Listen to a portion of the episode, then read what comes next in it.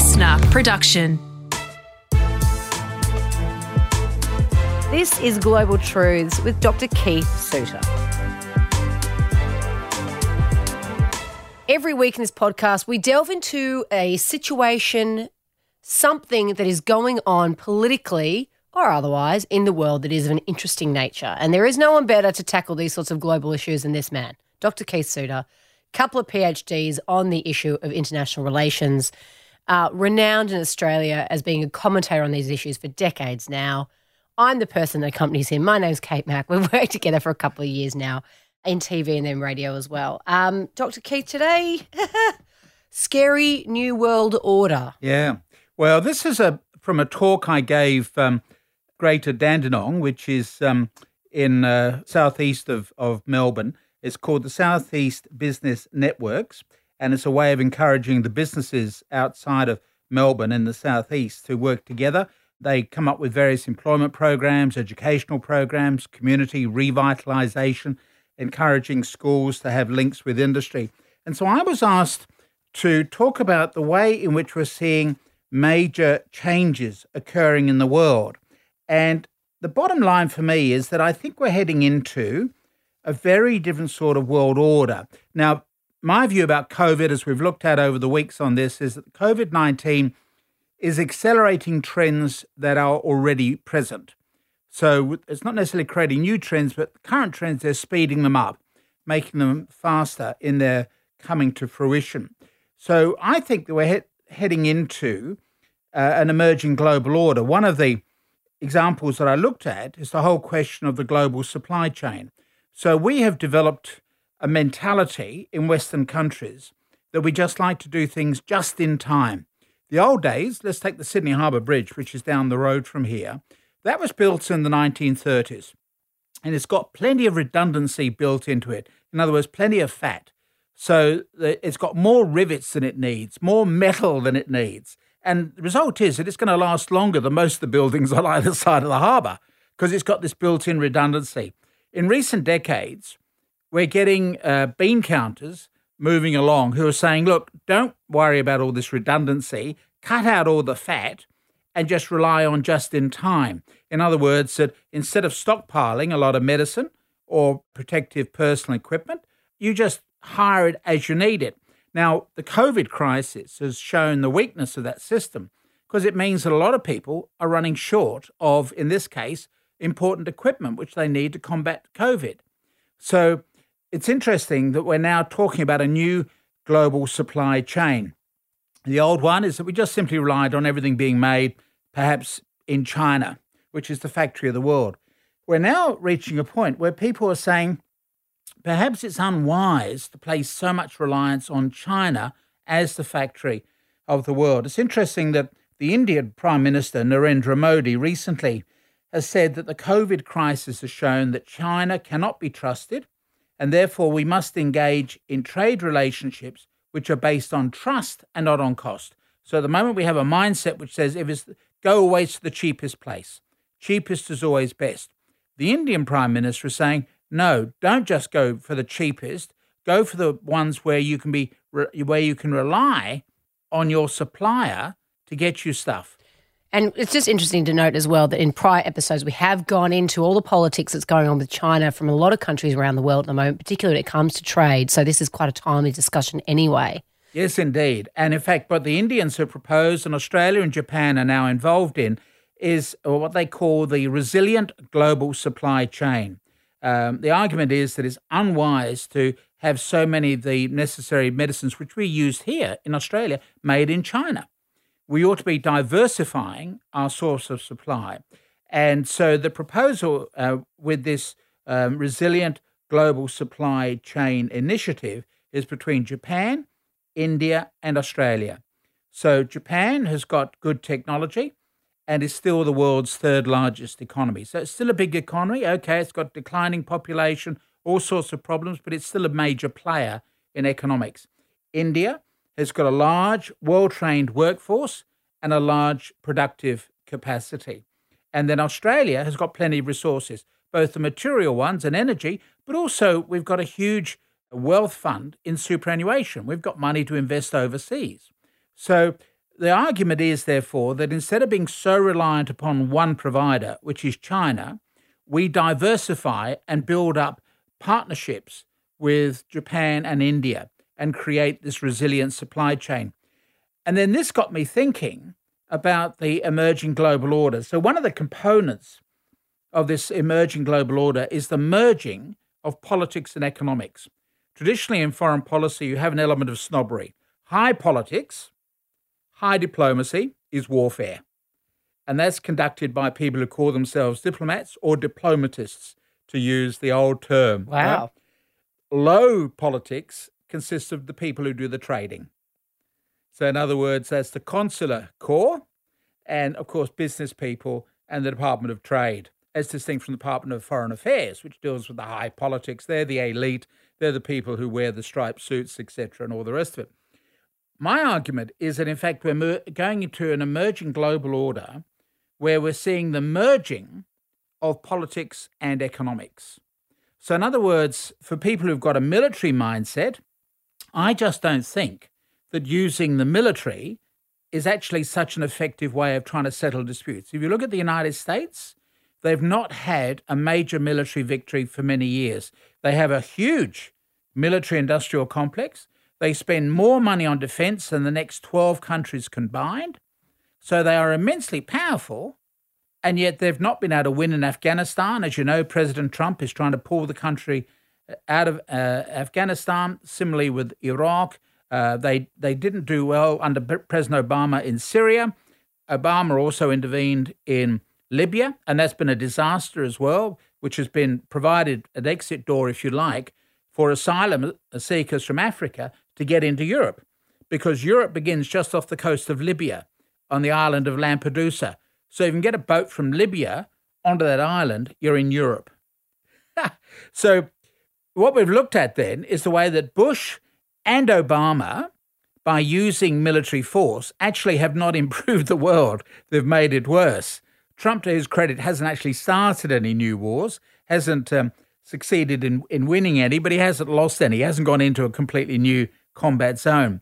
But what I find fascinating is that we see now economics and trade as being far more important for exerting a point of view. There is a, a distinction that we tend to make between hard military power and soft military power. Hard military power is uh, the power to say, do as I say, or I will kill you. Soft military power, or soft power, is the power of attraction. So Hollywood still makes the best dreams. A lot of overseas students still want to study it at Harvard or Yale. That's soft power. England has got very limited hard power, but he does have the British royal family, cricket, and Shakespeare and the BBC. So that's how Britain exerts its influence in the world, not by having troops stationed all over the world, but through the development of soft power. And economics is tied into that element of soft power. So that, that's a, a whole new era that's emerging.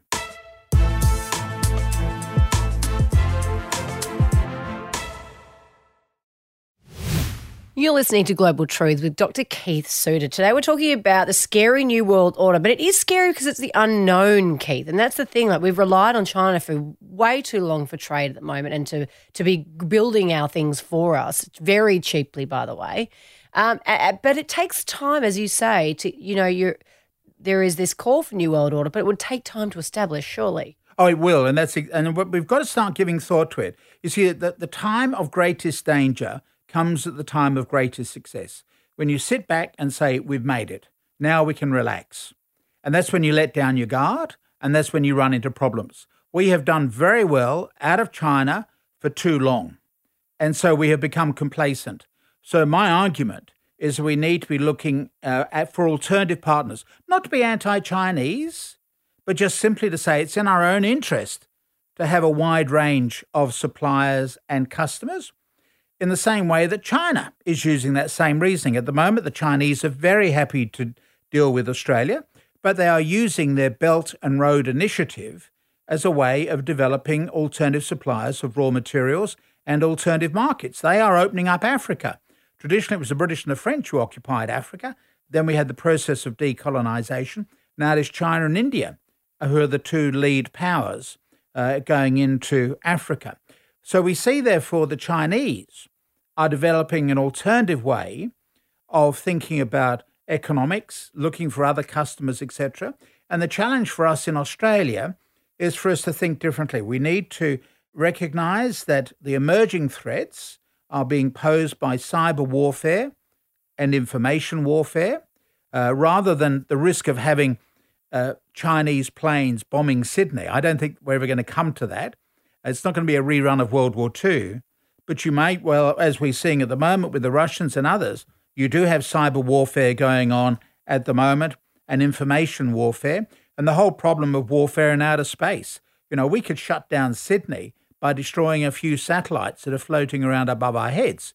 Because if you knock those satellites out, then suddenly you knock out all the MasterCard and electricity payments, etc. So that is the new form of warfare, not having large numbers of troops running around uh, in, in Europe or whatever. So we need to recognize that we have new threats posed by cyber warfare and information warfare. We need to recognize that we have to diversify our trading partners. That's why I'm supporting the Australian government's work on this new resilient global supply chain initiative. We will be working with Japan and India. And I think we need to acknowledge that the US's global role is in relative decline, irrespective of who's going to be in the White House. Yeah. Uh, uh, whether, whether it be Trump or Biden, the the United States is now in relative decline. We looked at that a few weeks ago with the with the failure of, of the United States. Very different from when I remember growing up in, in England, and you look to America as being the world leader. Now it's not. If we're looking at countries to support us, Keith, in this initiative of essentially, in a way, moving away from China, not boycotting, but but certainly taking care of ourselves by looking for different people to support our needs in manufacturing. Who else is likely to join us in that kind of boycott? Not boycott, but you know what I mean, loosely. I think what we have to do is to supp- find ourselves more customers, keep an eye on Indonesia, which will be the lead power in this region by at least 2050, probably earlier. Uh, so they've, they've got a population 10 times the size of Australia, very young, full of resources, eager to learn. So we are number one in this region. Remember, John Howard thought we were the regional sheriff. well, we're about to become the regional deputy because the sheriff will be Indonesia. But what? But I mean, like, if in terms of you know, we want China to back off and sort of, I guess, realize they've got global responsibilities because all, all they care about them is themselves, and they are quite devious you know, spying and yeah, um, conducting things. But then we spy as well. Don't don't put us I on the moral high. Oh, ground. we're Look at how definitely we behaved over East We're Timor. We're- not. At the moment, we're seeing the worst of China in terms of their treatment of us because we've supported an investigation into COVID, for example, um, and they're making us pay that price. So if they, we're not, not again, not to be call it a retaliation, but if we realise that we we can't have that reliance on China anymore because they do turn like a snake in the grass like this, then we obviously need to. Will will there be other countries that do the same thing? Do you think? In as a result of what's happened in the last couple of months with China and particularly the the outbreak of coronavirus because they're just not very popular on home fronts. Do you think we'll be in good company when when we do change track? Oh, absolutely. And I think, you know, countries like South Korea will obviously want to join in with us, and South Korea is an interesting country to keep your eye on. So, yes, there will be other countries. The, the coronavirus has had a huge impact on China as a brand. Uh, as I say, we're, you know, we're already talking about the Indian Prime Minister who said, look, you should only be dealing with people on the basis of trust, not on the fact that they're the lowest cost. So there are a lot of people around the world who said, well, China has come out of this coronavirus very badly, uh, not just because it started in China, uh, but also because it's just been such a damage to China. And on top of the coronavirus cr- crisis, COVID 19, you've also got the behavior in Hong Kong, and you've got the treatment of the Uyghurs at the other end of the country in the far west in Xinjiang. And so you, you and of course you've got the rise of a much more aggressive in your face China. Deng Xiaoping, when he began the reform of China, said we're going to go very quietly and we're just going to build up lots of trade. We're here to make trade, not trouble. But now with President Xi, we get what's called wolf diplomacy. And this means that it's much more in your face Uh, because the Chinese are saying, look, we've been polite for too long. Now we're going to be much more abrupt in how we're dealing with people. And then you lump on top the coronavirus and the Hong Kong crisis and what's happening in Xinjiang at the far end of the country. And so, yes, there are a lot of people who are saying, well, perhaps we need to look again at, at how we've had our reliance upon China. The problem for Australia is that we're also very reliant on the United States, which itself is sinking down. I think a challenge for the media is that we need to be far less obsessed with American politics and the British royal family. That's never going to happen, Keith, especially not with Trump at the helm. It's Exactly. just too interesting every day. Well, it is very interesting, but it's a diversion. We are spending so much time looking at Trump's antics that we are failing to keep an eye on what's going on in China. And we're not paying enough attention to India. So, this is the challenge for us with this um, emerging global order. And I think that Australia should just be thinking far more for itself and not just blindly going ahead with our ally like the United States, but we need to put Australia first and we need to work out what's going to be best for Australia. And I think that therefore means working with countries like India and Japan on this resilient supply chain initiative. That's only a small thing, that initiative, but it shows us a way forward, I think, as part of this emerging global order. Global Truths was presented by Dr. Keith Suter and me, Kate Mack. Produced by Matt Dwyer. Audio production by Darcy Thompson. Listener.